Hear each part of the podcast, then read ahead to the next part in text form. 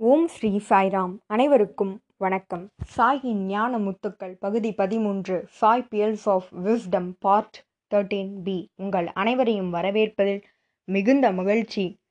ஒவ்வொரு வாரமும் இந்த பகுதியில் நம்ம பார்த்துட்டு வர விஷயங்கள் பகவான் மாணவர்களோடும் ஆசிரியர்களோடும் சுவாரஸ்யமாகவும் மிகவும் எளிமையாகவும் உரையாடும் உரையாடல்கள். அந்த வகையில் மே மாதம் இரண்டாயிரத்தி ஒன்றாம் ஆண்டு நடந்த உரையாடல்களை இனி பார்க்கலாம். சுவாமி அன்று மாணவர்களோடு அமர்ந்திருந்தார். சுவாமி தியாக உணர்வை பற்றி மாணவர்களிடையே எடுத்துரைத்தார். தியாக உணர்வு என்பது தன்னிடம் இருப்பதை தன்னுடைய பேருக்காகவும் புகழுக்காகவும் எடுத்து கொடுப்பது அல்ல. மேலும் சுவாமி கூறியது என்னவென்றால் தன்னிடம் இருப்பதை யாருக்கும் மறைக்காமல் கொடுத்து கொண்டே இருப்பது தன்னலமின்றி கொடுத்து கொண்டே இருப்பது.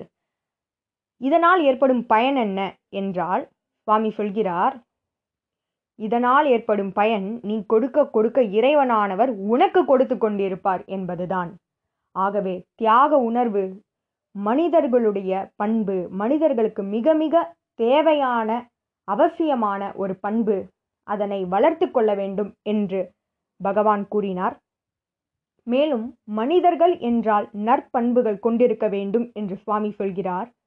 மேலும் இன்று சமுதாயத்தில் மனிதர்கள் முன்னொன்று சொல்கிறார்கள் பின் சென்று வேறு சொல்கிறார்கள். அவர்களுடைய உணர்வு முன்னும் பின்னும் ஒரே மாதிரி இருப்பதே மனித பண்பு என்று சுவாமி அவர்களிடையே எடுத்துரைத்தார்.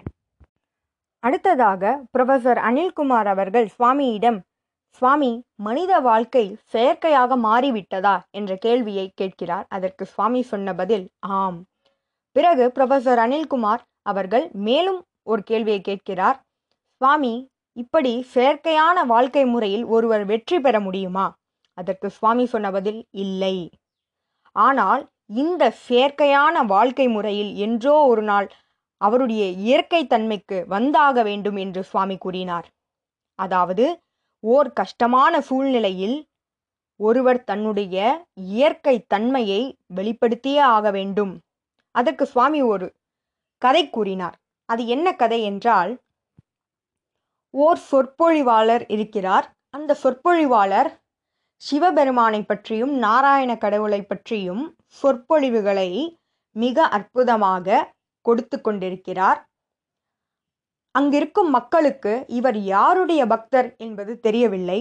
ஆனால் ஓர் அறிவு நிறைந்த பெண்மணி ஓர் இரும்பு கம்பியை சூடாக வைத்து அவருடைய முதுகில் வைக்கிறார். உடனே நாராயணா நாராயணா நாராயணா என்று அவர் கத்துகிறார். அதன் மூலம் அவர் நாராயண கடவுளின் பக்தர் என்பதனை தெரிந்து கொண்டனர்.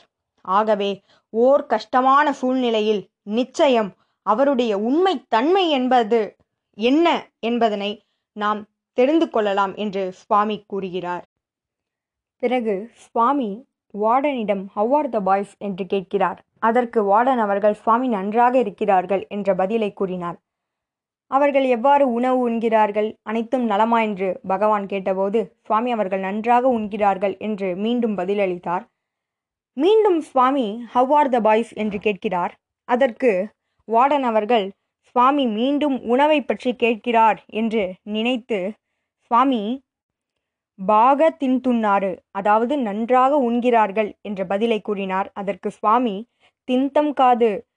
உண்தம் எவ்வாறு இருக்கிறது? அதாவது உண்தம் என்றால் வாழ்க்கை. வாழ்க்கை எவ்வாறு இருக்கிறது? அவர்கள் நல்ல குணங்களோடு இருக்கிறார்களா என்பதையே சுவாமி வார்த்தை விளையாட்டை கொண்டு கேட்டார்.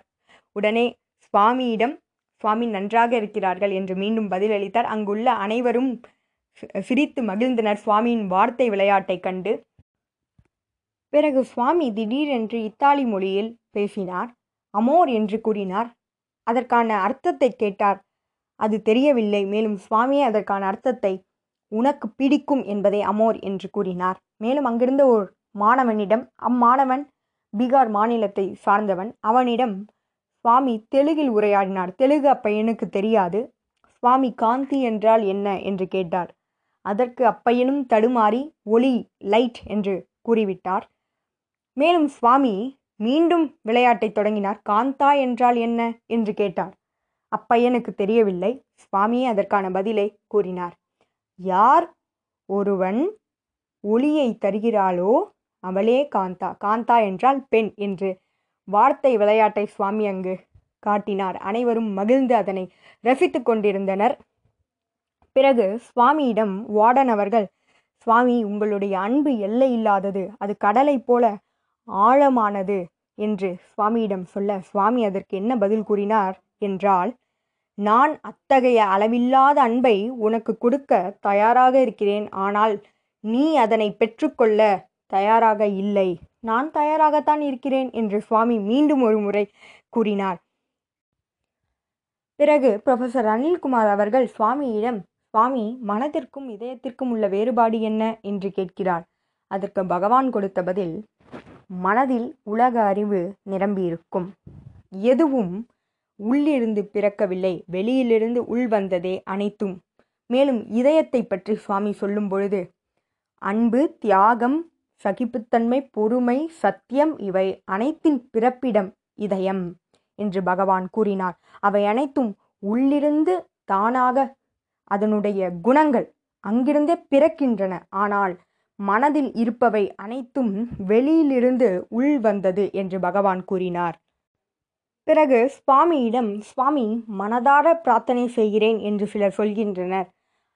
அதற்கு என்ன அர்த்தம் என்று கேட்கிறார். அதுவும் பிரார்த்தனை தானே என்று கேட்கிறார். சுவாமி சொல்கிறார் ஆமாம் அதுவும் பிரார்த்தனைதான் ஆனால் மனதார பிரார்த்தனை செய்தால் சிறிதளவுதான் இன்பம் கிடைக்கும். அது நிரந்தரமற்றதாக இருக்கும். அது தற்காலிகமானதாக இருக்கும். அந்த நேரத்தில் மட்டும் திருப்தியை தரும். ஆனால் இதயபூர்வமாக நீ பிரார்த்தனை செய்யும் பொழுது உனக்கு ஆனந்தம் கிட்டும். அமைதி இருக்கும் என்று பகவான் மிக தெளிவாக அதற்குண்டான வித்தியாசத்தை கூறினார். பிறகு சுவாமியிடம் இன்னொரு கேள்வியை கேட்கிறார். சுவாமி நல்ல மனது தீய மனது இதற்குண்டான வித்தியாசம் என்ன? என்று கேட்டார். சுவாமி அதற்கு மிக தெளிவாக ஓர் உதாரணம் மூலம் விளக்கினார். ஓர் குட்டை இருக்கிறது அதில் நீர் இருக்கிறது. அந்த நீரின் மேற்பரப்பில் அலைகள் செல்லும் இல்லையா? அந்த எண்ணங்கள் எப்படி நம்முடைய மனதில் எண்ணங்கள் இருக்கிறதோ அதுபோல. அந்த எண்ணங்கள் நன்றா தீதா. அதை பொறுத்தே உன் மனம் நன்றா தீதா என்பது நிர்ணயிக்கப்படும் என்று பகவான் கூறினார். சுவாமியிடம் இன்னொரு கேள்வியை ப்ரொஃபசர் அனில்குமார் அவர்கள் கேட்கிறார். சுவாமி மனதானது சுசுப்தியில் அதாவது ஆழ்ந்த தூக்கத்தில் எங்கிருக்கும் என்று கேட்டார். அதற்கு பகவான் கொடுத்த பதில் ஆழ்ந்த நிலையில் மனமானது அமைதி நிலையில் இருக்கும். அது ஸ்திரமாக இருக்கும். சமமான தன்மை கொண்டிருக்கும். மனம் இல்லாது போய்விடாது. ஆனால் மனம் அமைதியாக இருக்கும் என்று பகவான் கூறினார்.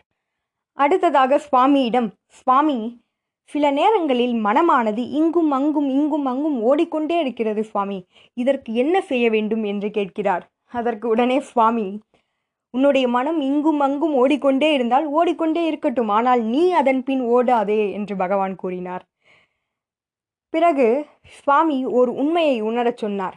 அதாவது ஓர் உதாரணம் மூலம் சுவாமி விளக்கினார். ஒரு குழந்தையானது விளையாடி கொண்டிருக்கிறது இங்கும் அங்கும் ஓடிக்கொண்டிருக்கிறது. ஆனால் தன் தாயிடம் அது இறுதியில் வந்துவிடும். அதுபோல உன்னுடைய மனமானது ஓடிக்கொண்டிருந்தாலும் ஓர் நிலைக்கு ஒரு சமயத்தில் வந்துவிடும் என்று பகவான் கூறினார்.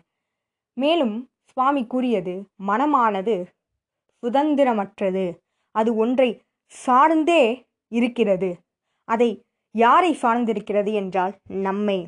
மனமானது மாஸ்டர் அல்ல. Mind is not master. தலைவன் அல்ல என்று பகவான் கூறினார்.